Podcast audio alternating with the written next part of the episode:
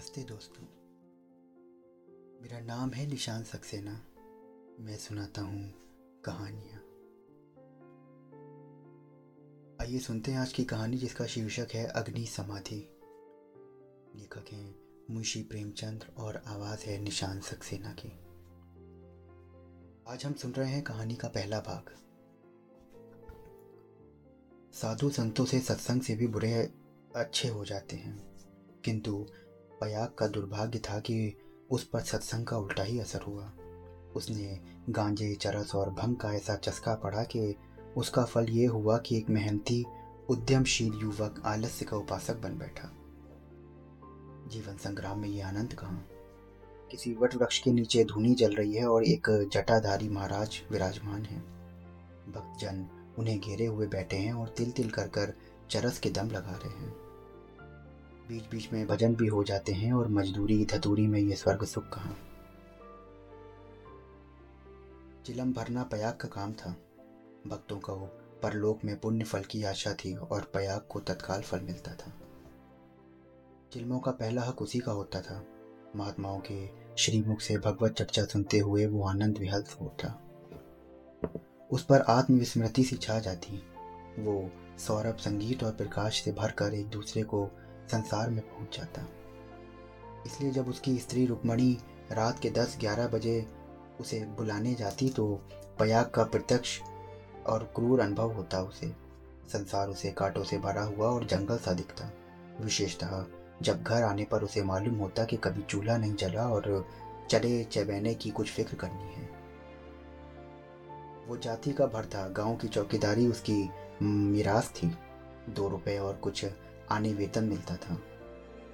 वर्दी और साफा मुफ़्त। काम था। सप्ताह में एक दिन थाने जाना और वहाँ अफसरों के द्वार पर झाड़ू लगाना। अस्तबल साफ़ करना, लकड़ी चीरना। प्रयाग वक्त के घूट पी पी कर ये काम करता क्योंकि अवज्ञा शारीरिक और आर्थिक दोनों ही दृष्टि से महँगी पड़ती थी। आँसू यूँ पूछते कि चौकीदारी में यदि कोई काम हो तो इतना और महीने में चार दिन के लिए दो रुपए कुछ कम ना थे। फिर गाँव में भी अगर बड़े आदमियों पर नहीं तो नीचों पर तो रोप था। वेतन पेंशन थी और जब से महात्माओं का संपर्क हुआ, वो प्रयाग के जेब खर्च की मदद आ गई। अतएव जीविका का प्रश्न दिनों दिन चिंतो, दपादक रूप धारण करने लगा। इन सत्संगों के पहले ये दंपत्ति गाँव में मजदूरी करता था। रुकमन लकड़ियाँ तोड़कर बाज़ार ले जाती, पया कभी आरा चलाता, कभी हल जोतता, कभी पुर हाँकता। जो काम सामने आ जाए, वो उसमें जुट जाता। हसमुख श्रमशील, विनोदी, निर्द्वंद्व आदमी था। और ऐसा आदमी कभी भूखो नहीं मरता। उस पर नर्म इतना कि किसी के काम में ना ना करता किसी ने कुछ कह दिया और वो केवल यही कहकर दौड़ पड़ता था अच्छा भैया इसलिए उसका गाँव में मान था। इसी की बदौलत निरुद्धम होने पर भी वो दो तीन साल से अधिक कष्ट ना हुआ। दोनों, जून की तो क्या बात थी, जब महतो की ये सिद्धि ना प्राप्त हुई थी तो जिनके दारों पर बैलों की तीन तीन जोड़ियाँ बनती थी तो पयाग किस गिनती में था? हाँ। एक जून की दाल रोटी में संदेह ना था, परंतु अब ये समस्या दिन ब दिन विषमतर होती जाती थी। उस पर विपत्ति ये थी कि रुकमन भी अब किसी कारण से अपनी उतनी पति परायण और उतनी सेवाशील तत्पर ना रह गई थी। नहीं, उसकी प्रगलभता और वाचलता में आश्चर्यजनक विकास होता जा रहा था। अतएव पयाग को किसी ऐसी सिद्धि की तो आवश्यकता थी जो उसे जीविका की चिंता से मुक्त कर दे और वो निश्चिंत होकर भगवत जन और साधु सेवा में प्रवृत्त हो जाए। एक दिन रुक्मिन बाज़ार में लकड़ियाँ बेचकर लौटी तो पयाग ने कहा ला कुछ पैसे मुझे दे दे मैं दम लगाया हूँ। रुक्मिन ने मुँह फेर कर कहा हम्म, दम लगाने की ऐसी चाट है तो काम क्यों नहीं करते? क्या आजकल कोई बाबा नहीं है? जाओ जाके चिलम भरो। हम्म। ने तोरी चढ़ाकर कहा भला चाहती है तो पैसे दे दे। नहीं तो इस तरह तंग करेगी तो एक दिन कहीं चला जाऊँगा तब रोएगी। रुक्मिन अंगूठा दिखाकर बोली "हम्म, अजी रोए मेरी बला। तुम रहते ही हो तो कौन सा सोने का कौड़ खिला देते हो? मैं अब अभी भी छाती फाड़ती हूँ और तब भी छाती ही फाड़ूँगी। अच्छा तो अब यही फैसला है तेरा? हाँ हाँ। और सुन लो मेरे पास में पैसे नहीं हैं। अच्छा गहने बनवाने के लिए तो पैसे हैं और चार पैसे माँगता हूँ तो यूँ जवाब देती है। गहने बनवाती हूँ। तुम्हारी छाती क्यों फटती है? तुमने तो पीतल का छल्ला भी नहीं बनवाया। हम्म, इतना भी नहीं देखा जाता क्या मेरे शरीर पे? बयाग उस दिन घर न आया। रात के नौ बज गए और तब रुकमिन ने किवाड़ बंद कर लिए। समझी कि गाँव में कहीं छिपा बैठा होगा। समझता होगा मुझे मनाने आएगी, मेरी बला जाती है। दूसरे दिन जब वो आई तो उसे पयाग वहाँ पर फिर ना मिला। चिड़िया के किसी अड्डे ना मिली तो उसने रसोई भी नहीं बनाई। रात को लेटी थी और बहुत देर तक उसकी आँख ना लगी। शंका हो रही थी कि पयाग सुचमत तो व्यक्त नहीं हो गया। उसने सोचा कि प्रातःकाल पत्ता पत्ता छान डालूँगी, किसी साधु संत के साथ होगा। जाकर थाने में रपट कर दूँगी। अभी तड़का ही था कि रुकमन थाने की ओर चलने को तैयार हो गई किवाड़ बंद करके निकली ही थी कि पयाग आता हुआ दिखाई दिया।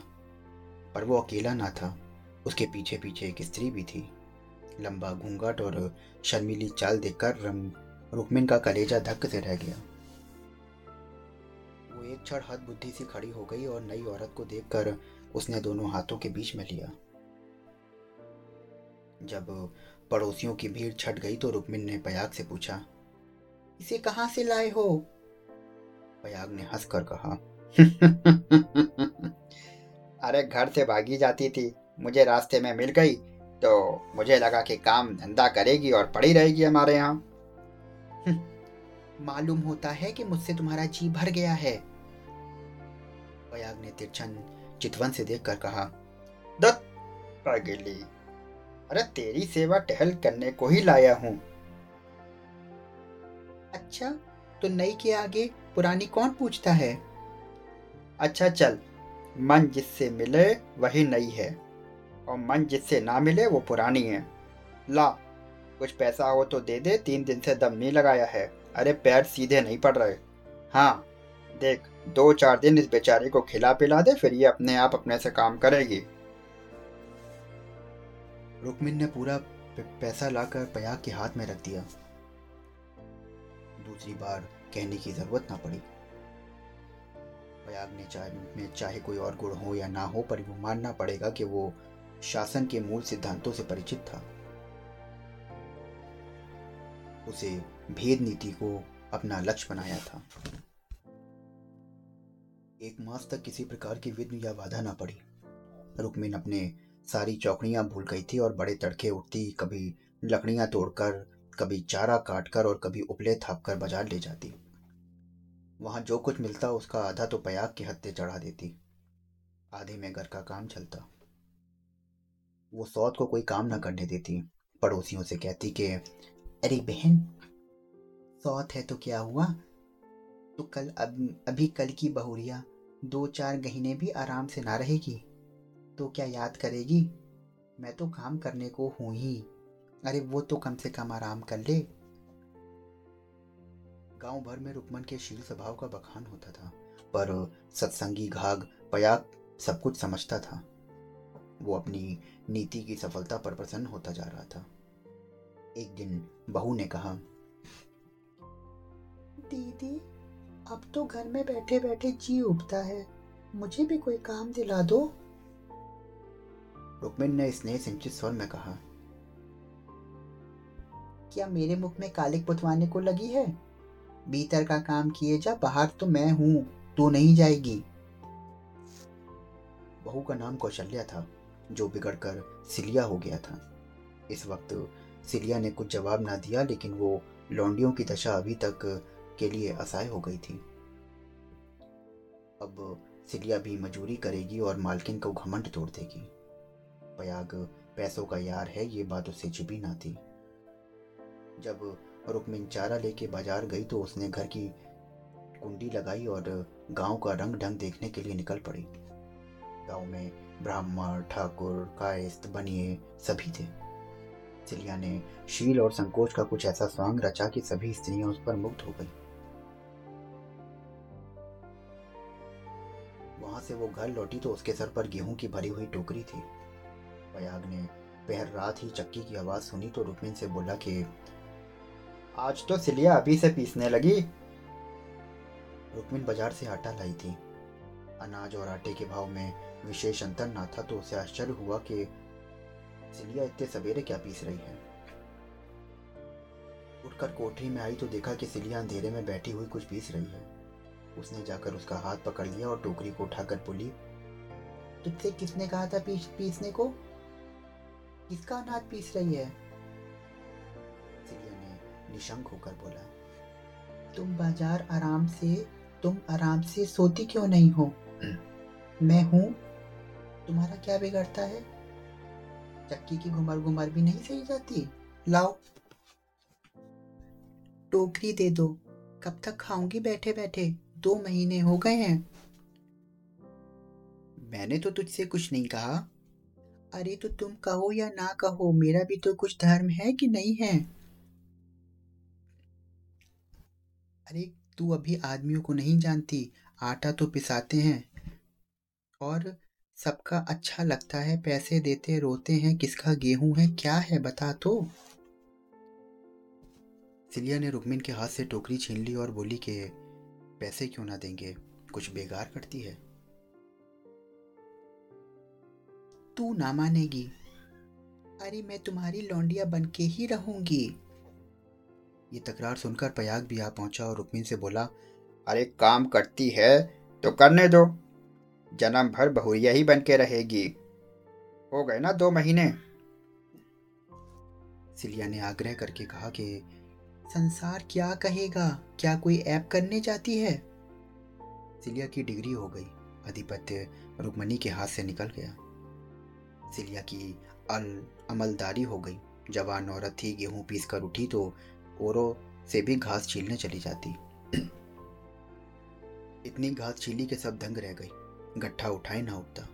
जिन पुरुषों को घास छीलने का बड़ा अभ्यास था, उनसे भी उसने बाजी मार ली। एक गट्ठा बारह आने का बिका। सिलिया ने आटा, चावल, दाल, तेल, नमक, तरकारी, मसाला सब कुछ लिया और चार आने भी बचा लिए। रुकमन के समझ में ना आया कि सिलिया बाज़ार से दो चार आने में पैसे लेकर लौटेगी तो उसे डांटूँगी और दूसरे दिन वो फिर खुद ही बाज़ार जाने लगूँगी। फिर मेरा राज्य हो जाएगा। पर उसने सामान देखा तो उसकी आँखें खुल गईं। पयाग खाने बैठा तो मसालेदार तरकारी का बखान करने लगा। महीनों से ऐसी स्वादिष्ट वस्तु मैसर ना हुई थी। बहुत प्रसन्न था। भोजन करके वो बाहर जाने लगा तो सिलिया बरोठे में खड़ी मिल गई और बोल रही आज कितने पैसे मिले? बारह आने मिले हैं। सिलिया ने बचे हुए पैसे चार आने उसे दे दिए। पयाग पैसे खनखनाता हुआ बोला तूने तो आज माला माल कर दिया। अरे रुकमणी तो दो ही चार पैसे के लिए मुझे टाल देती थी।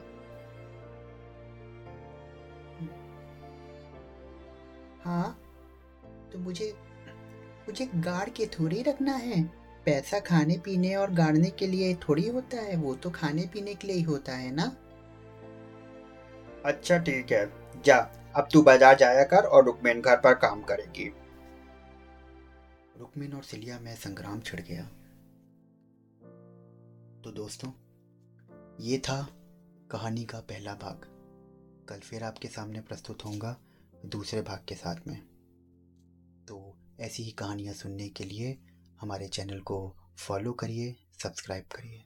कल फिर मिलता हूँ कहानी के दूसरे एपिस, भाग के साथ में। तब तक के लिए शुक्रिया।